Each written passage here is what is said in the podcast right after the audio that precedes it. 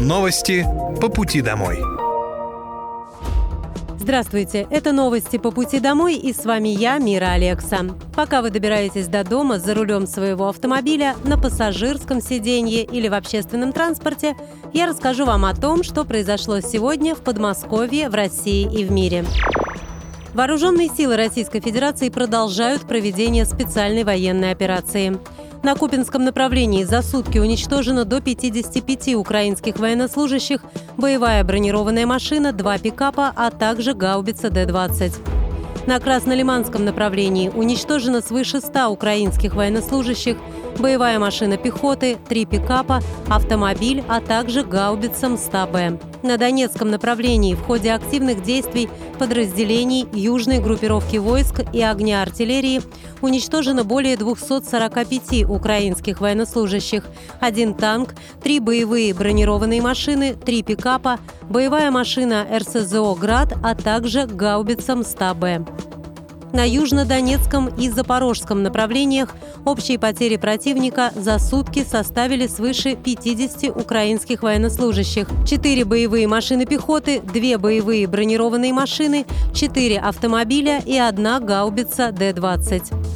На Херсонском направлении в ходе огневого поражения уничтожены до 40 украинских военнослужащих, две боевые бронированные машины, три автомобиля, самоходная гаубица «Гвоздика», гаубица Д-30, а также самоходная артиллерийская установка «Паладин» производства США. Истребительной авиации ВКС России в Харьковской области сбит вертолет Ми-8 воздушных сил Украины. Средствами противовоздушной обороны за сутки перехвачено 5 реактивных снарядов системы залпового огня «Хаймарс», а также одна противорадиолокационная ракета «Харм». Кроме того, уничтожены 7 украинских беспилотных летательных аппаратов. В Московской области сейчас строят и капитально ремонтируют 176 объектов образования. В начале нового учебного года в Подмосковье в школы и детские сады пойдут еще около 60 тысяч детей. Об этом заявил губернатор региона Андрей Воробьев. По его словам, в Подмосковье будет открыто 27 школ и 13 детских садов. Миллион сорок тысяч детей у нас обучаются, и опять 1 сентября к счастью, мы ждем прибавления. Это еще 40 тысяч школьников, плюс 20 тысяч традиционно у нас дошкольные учреждения. 176 объектов образования мы строим и капитально ремонтируем. Надеюсь, что мы обеспечим своевременное завершение всех мероприятий, о которых много в прошлом году говорили. И в этом также знаковые объекты мы открываем. 27 школ на 18 тысяч мест, 13 детских садов. Большие школы открываются у нас в конце года, в том числе и в Красногорске. Гусарская баллада к 1 сентября. Мечта в Дмитрове. Еще ряд знаковых школ, которые принципиально важны для качества жизни. Андрей Воробьев также напомнил, что президент России Владимир Путин объявил 2023 год годом учителя и наставника.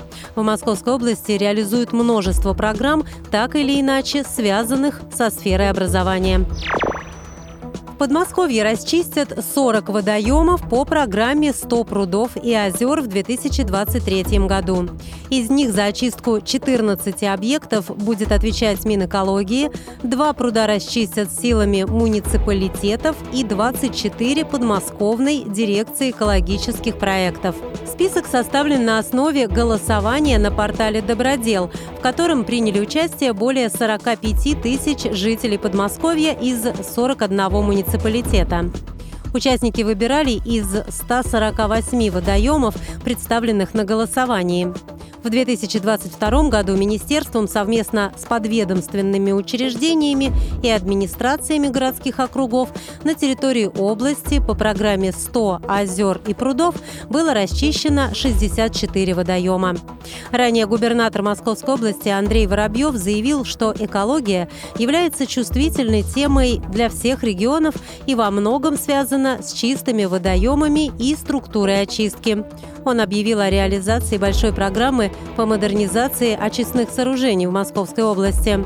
Кроме того, губернатор сообщал, что в Подмосковье продолжат работы по очистке рек и озер. К выбору водоемов важно подключать жителей. Россиян предупредили об изменениях в системе оплаты жилищно-коммунальных услуг с 1 апреля. Теперь оплата общедомовых нужд будет рассчитываться по фактическому потреблению. Новые квитанции на оплату ЖКУ с перерасчетом платы собственники квартир получат уже до 1 апреля. Внедрение данной системы расчета поможет гражданам России более точно оценивать свои расходы в рамках коммунальных платежей – Эксперты допускают, что собственники жилищ начнут платить меньше, если у них нет долгов по коммунальным платежам и при переводе средств за ЖКУ по повышенным нормативам. Если счетчика нет, то необходимо опираться на показатели без конкретной границы. Общедомовые нужды включают расходы на электроснабжение, работу лифта и уборку в доме. Также напоминаю, что в Московской области запустили акцию «Передай показания с умной платежкой».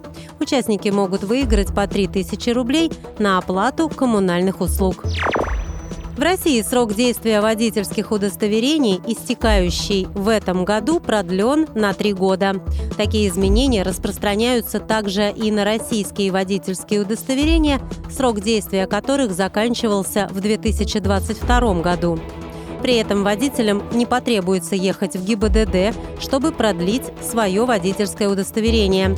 Продление осуществляется автоматически. Если, например, сейчас на дороге инспектор остановит водителя с правами, срок которых истек в прошлом году, то он не будет оформлять протокол за управление без прав. Таким образом, менять водительское удостоверение тем, у кого срок его действия закончился в прошлом году, придется не позже 2025 года, а тем, у кого истекает в этом году, не позже 2026. Это коснется около 5 миллионов удостоверений. При этом, если срок действия прав закончился раньше, 1 января прошлого года, водителю придется оформить новый документ.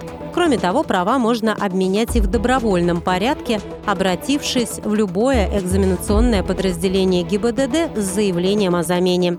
Кроме того, нужно помнить, что автоматическое продление касается исключительно национальных удостоверений.